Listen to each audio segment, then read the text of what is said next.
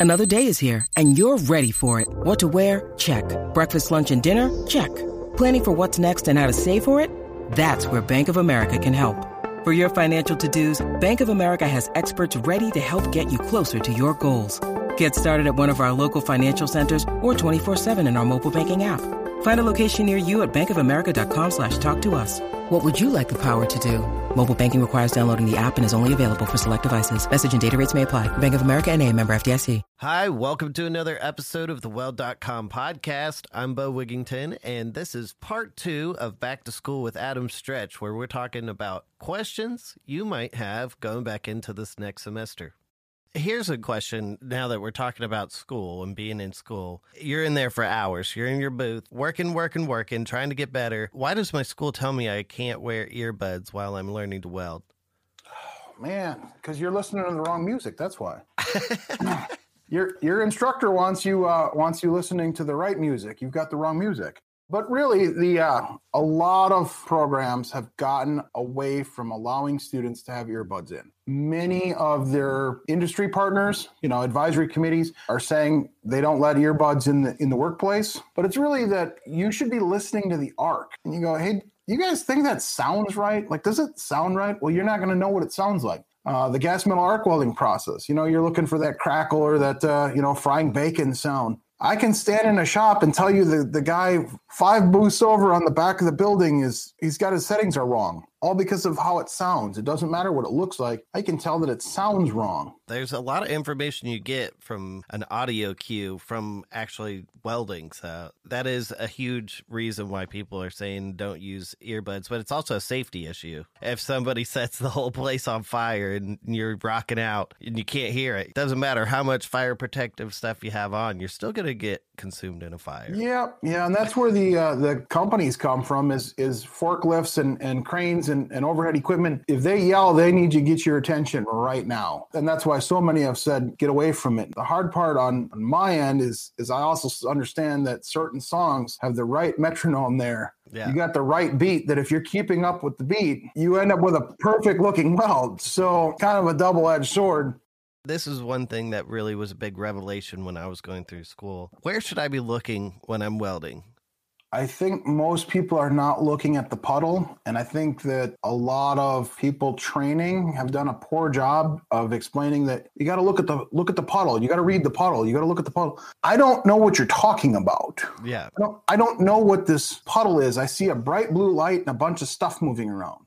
Yeah until you start focusing on okay, if you drive a mile down the road in your car, you should have checked your mirrors, your rear view mirror, what's on the left side of the road, what's on the right side of the road, what's right in front of the car, what's down the road, what's behind you, what's on the left side, what's on the right side. You're consuming a lot of information. The same thing happens when you're welding. You should be looking at the puddle, but you should also be looking at the toes of the weld where your weld is starting to solidify. Are your toes equal? Is it staying a nice straight line along those toes? You need to be looking where you're going. Am I missing the joint altogether or am I staying inside of the joint? As depending on the process, if we get into like a, a GTAW, you'll you'll start seeing like little silicone islands float around in circles in your puddle, and that can be kind of distracting. In the SMAW process or, or a flux core, you know, stick flux core, you got that slag that's solidifying, and people tend to want to watch the slag, not the puddle, without realizing they're watching the slag. You can't stare at any one thing. Yeah, you got to have your head on a swivel, as yeah. someone said to me. So I feel like I've got this under my belt. I've I've got at least three weeks in class down. When do I start looking for a job? Oh man, three weeks into class. Wow, you've probably got a whole twenty-two minutes of arc time now. You're an expert. When in, th- in your career of learning how to weld should you start looking for work? It's never too early. Don't strut in there though, uh, like like a peacock, thinking you're you're God's gift to the God's gift to welding. You're you're hot shit now with the golden arm there. Get in, run the saw. Can I push the broom and, and saw material for you guys? Being around the welding environment, you start picking up so much more. What's going on? Why are they looking? Why are those guys spending all that time looking at the white paper over there on the wall? Nobody's doing any welding. Well, they're, they're reading blueprints. That's critically important. Oh, we're using cranes. I've never seen a slugger bit on a mag drill. How does that work? Wow, that guy's drilling holes and stuff. I, I thought he was a welder. Well, he is, but he had to prep his material. What's going on over here? There's so much to the industry that you pick up from just being around it and listening the conversation going on from the old guys, right? Um, especially anybody that's got any experience. Unless you've been more than maybe three weeks of time, you're probably not walking in welding super duplex. They're not going to give you that, you know, 30 grand a sheet stainless stuff to play with. We want you to get some experience. Now, the flip side of that, the employers that are out here going, well, we got to have three to five, you know, you, you need five years of experience. You pay $12 an hour. Yeah. Nobody with five years of experience is coming to work for you for $12 an hour. Well, I think that's uh, still way underpaid for what somebody in the trades would be. If you have zero showable weld time, the only person that can speak on your welds is your welding instructor. Get some experience somewhere. It might not be the best place to be employed. It might not be the material you want. Oh, I want to do aerospace TIG work. Okay, well, that shop is hiring for structural. The arc is the arc is the arc is the puddle is the puddle is the puddle, and the muscle memory is muscle memory. Work on being in it. You're not getting a lot of relevant field experience stocking shelves at, at a, a retailer, unless that retailer is a weld supplier.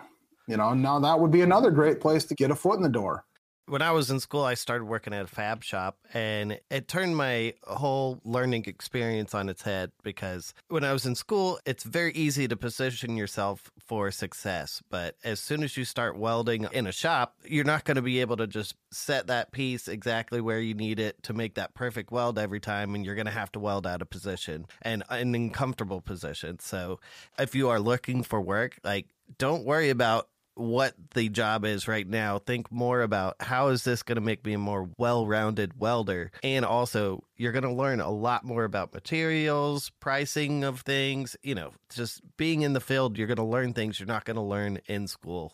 And it'll have you asking much better questions in the classroom. You'll yeah. you'll be able to interact better with your classmates because what you're learning, you're drawing now from things that you have seen or encountered what would some tips be for you to give your students like they want to excel how are they going to get more out of going to welding school Oh well, the uh, the the first thing is that I would tell them to uh, go listen to episode 133 on the Arc Junkies podcast um, that Redbeard put out there.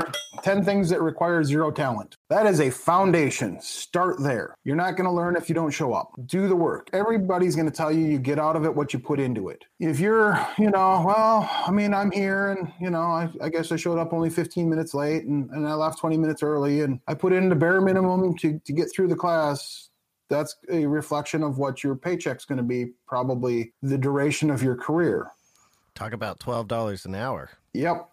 Now, if you showed up, you know, hey, let's say class started at eight, you showed up at seven forty-five and got your hood, your your gloves, your machines ready to go, your leads are unwrapped, you're ready to hit it as soon as the instructor says, "All right, we're headed to the lab." Your booth is set you watch your classmates well they're going to go to the go get something to drink and go to the bathroom and walk out to their car and get their gear and, and then mosey back in and oh Oh, well you know i probably should take a break. Now you've been on break since we walked out the door versus the student that says hey i'm i'm here and i'm ready to go. If class was over at let's say noon that means that at noon you're done welding you can start rolling your leads up now not that you're ready to leave at noon. Most employers are looking at it the same way. If you're being paid at seven in the morning, that doesn't mean you're at seven pulling into the parking lot, going to go get a cup of coffee, mosey over to your area, visit with, you know, Billy in the corner for a little bit, and then get started.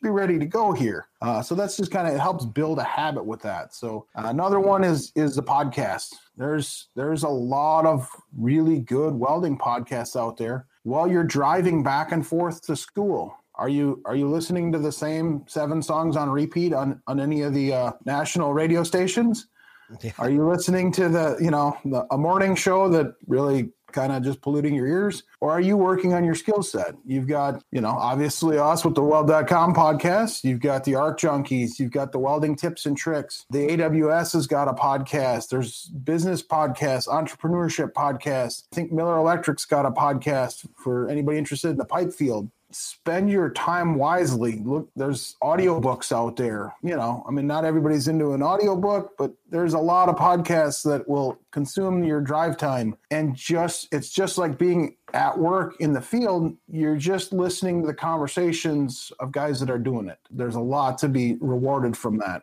I've learned a lot. I could say that just as being a podcast host, I've learned an immense amount of knowledge just from talking to actual welders and people in the field. Consuming that information anywhere you can. Another one would be the, you know, the YouTube or, or the app.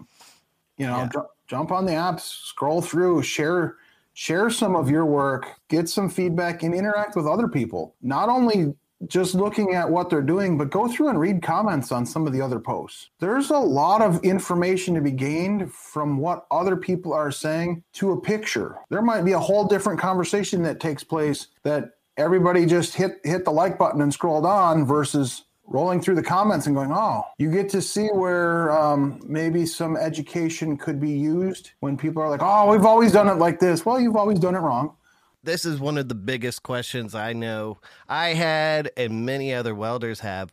I'm going to school. Am I coming out certified? That depends on your institution. I hope that that was not the reason that you went and chose that institution. As a CWI, somebody saying that they're a certified welder carries extremely low value that means that uh, one time the stars aligned, the moon phases were correct, and you managed to lay down about two 3A strips or three quarters of an inch total of good weld. That's all it takes to be unlimited certified in like a a D11 area. So, you know, you, you had two 3 ace bend strips that had to pass a bend. That's not a lot. Now, I would rather have somebody that's instead of chasing a certification, chase knowledge. Go in the booth and make mistakes. Learn from those mistakes. What is it like when my wire's too high or too low? What's it like when my gas is is is wrong? What happens when I turn the wrong polarity on? What does this sound like? What does it feel like? There's so much more information to gain from doing it wrong than doing it right. And if all you're doing is chasing a certification, really anybody could be a certified welder because we could set up a, a 1F fillet weld with cheater bars, a, uh, a track to run the torch down, and all you have to do is pull the trigger and move along while somebody coaches over your shoulder to speed up or slow down. Do an acid etch, you know, do a break test, and have somebody else had set up the welder and we could certify you. You are now a certified welder, your very first day of school, and you have no idea how to do anything. So you want to be more of a certified learner than a certified welder. I'd rather see somebody say they're certifiable, meaning they have the skills to go out and pass a certification test. Um, now, obviously, doing doing tests in in class does a great job of prepping somebody for a weld test but as you said earlier, Bo, I mean, look at all the people that sit in class and weld the same six inch coupons day after day after day and walk into the workforce. And then we're going to weld, you know, two inch pieces of angle iron and an eight inch weld and upside down and hanging from, you know, your, your left foot from a ratchet strap. and you know that oil you know that material is all oily and dirty and, and greasy and grimy and it's not perfect. Which student is going to be better prepared for the actual workforce then? The one that spent the entire duration of their education passing a 3g 4g or a you know 2g 5g or a 6g weld test but never actually doing it in a in an environment that was realistic to the workforce. You know, they get into the workforce and I think I think sometimes that's a huge slap in the face that hey, I just entered the workforce and I'm not ready for this at all. And then of course you have the, you know, guys that have done it for a long time going, well, you wasted your time and money in school. There was no need to do this. Well, there was. There's there's a lot to be gained from accelerating your learning curve in an educational institution, whether it's a, a weekend class, you know, a semester, a certificate, a degree, an associate degree. It depends how far you want to go with your career, bachelor's, master's, PhD in weld engineering. You know, how far do you want to take the learning process and where do you want it to balance out? What was the old saying? The the man who knows how will work for the man who can or something? It's written on my toolbox at work. You know, we, we come back to being a certified welder is a great, you know, having a certification is a great way to get your application or resume looked at. As soon as you show up to work, though, I'm going to have you do a weld test. That's one one misconception I feel like people have is that you know, pretty much every job you're going to go and do, you're going to get recertified. Like you have to get certified through that company to do the work under their certifications. So, it, going to welding school, you're not just going to come out and be a certified welder. It's getting you ready to pass these certified tests you know uh, because if you if you go out and you get your own certifications and you walk into a job and you're like yep i, I passed all these certifications you're still going to have to pass theirs. So I feel like it, it's a lot of stress that gets added on to students. Don't worry about certification. Like don't worry about being a certified welder. Worry more about learning how to weld. You nailed it right there. Learn how to do it and less about passing it. That's if you look at intrinsic versus extrinsic motivators, your extrinsic motivator was what grade did I get in the class? Yeah. Or did I did I get a piece of paper when I was all done saying saying I'm good at welding with 7018s in the in the 4G position? Or intrinsically, do I actually have the skills to go do this? And the value on the intrinsic side carries a lot more than the extrinsic. Yep, you you did it 10 years from now. Is anybody going to care that you did it that one time? Yeah but you are going to know that you still have the skills to go do it outside of it. I think some of that comes from there's a lot of mystery around codes and codes and procedures and uh, essential variables. And somebody says, "Well, I'm certified in what, on what, with what." As soon as we start changing one variable, wire diameter, wire type, designator, shielding gas, flux composition, base metal preheats, interpass temperatures, one material to another, well, you need another certification. Well, you need another certification. Well, you need another certification. Ah, so the one I've got isn't enough? Nope. You need another one. Focus more on getting good at the processes and really finding your passion. And I mean, you could go and try to get certified in something and hate it. You know, it's like to spend the time that you're t- learning to weld learning what you really love to do, something you'll be happy doing for the rest of your life. And then certification is going to come down the road and you won't have to sweat it. Spend more of the time learning how to ride the bike before you go worry about what bike you're going to be riding in the future. Any burning questions that you've been asked at school so far? Uh, one of the big ones that always comes up is everybody wants to share pictures of their welds. The first answer is uh, it, it looks like pigeon poo. And do another one. Uh, every instructor's got the same reputation of give me another one. Just because you passed it one time, you got one good one. Now, if you can do it again, you've understood it. But just one doesn't show me that you have proficiency in that process or that position. Uh, well, it's great, you know, to, to share it and, and there's some rewarding value to say, hey guys, look what I'm doing. This is really cool. You know that you could use a little more practice. You know that your restart could be a little bit better you know that you wiggled a little bit on your toes. You know that, you know, the toe of the weld had a little dip on the one side. I grab any process and I look at it and I'm like, ah, you know, uh, my, my tie in, I was, I was just a half a, half a step forward on my tie in. Somebody else is to be, oh, that's, that's amazing. It's like, mm, you know, it could have been better. And chasing that, it could have been better mentality. Pride and craftsmanship goes a long way in industry. Take pride in what you're doing work on it, practice your skills. Yeah, you, may have done it once in your booth. Well, now do it with your left hand. Yeah. Now do it while sitting yeah. on the floor. now do it while sitting in a chair. Now do it while leaning on the edge of a bucket. Now do it while laying off the table. Yeah, try when you're in school, you have a lot of time in that booth, and you should really try to get as comfortable with all different ways of welding as you possibly can while you have unlimited resources of gas, wire, filler metal, base metal, like all of these things that you paid to be there to use, use it. Like sp- use it to the most that you possibly can until they say, "Hey, let's slow down." Uh, you know, like you've you've run through at least 1500 pounds of plates like in the past 2 weeks. Like, let's let's just slow down, you know. It's like make them pump the brakes use it to the most that you possibly well, can because you're paying for the experience. I, I, think that's a great great thing you brought up, Bo, is is you see, I see students go into a booth and then start prepping their material. Prep your material outside. Use use grinding your material as your homework. Take the plate home with. Ask your instructor if you can take four plates home with you, put the bevels on them, clean the mill scale, whatever you got to do. So when you came in, you were ready to weld. Another area is, well, I'm I'm waiting for my plate to cool down. Well. I'm watching my grass grow in my front yard. really? You're waiting for a plate to cool down? Throw it in a quench tank or have two or three or four tacked up in position and be bouncing back and forth to them so that you're able to distribute heat across, you know, two or three or four parts and you can keep welding and you get a lot more weld time because so much of this comes back to it's muscle memory and it's arc time. And if your arc time is spent watching plates cool down, that's a very poor use of your in class arc time. There's no arcs on a cooling No. plate. There might be some arc strikes. yeah. well, that's awesome. man. I think that this should be plenty for people to kind of digest to get you through the, at least this first semester.